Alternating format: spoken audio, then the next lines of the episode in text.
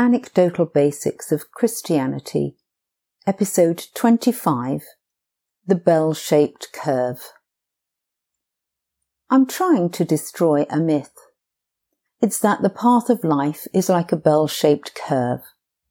Life gets better and better through the years of our youth until some wonderful heady zenith point at around 35 when we're at our best, our peak, when we have or perhaps should have in some way achieved greatness.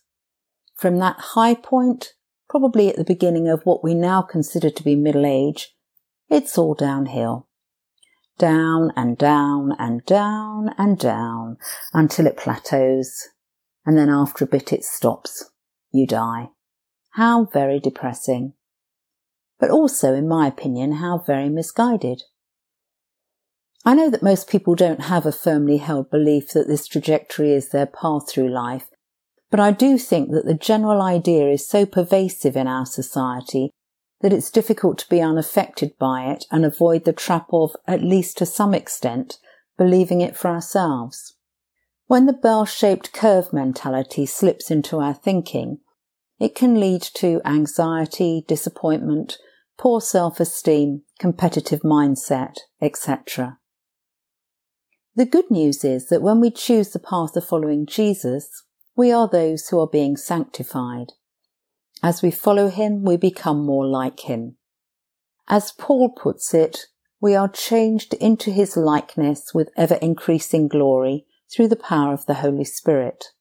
That's 2 Corinthians 10:10. That's no bell-shaped nonsense. Following Jesus involves a continuous uphill gradient.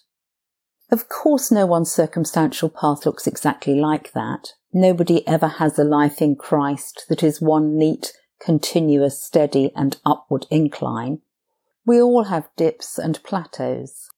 And yes, there will be a point on the path where our life on earth ends, but it won't necessarily be a low point, and it certainly doesn't need to be an end point.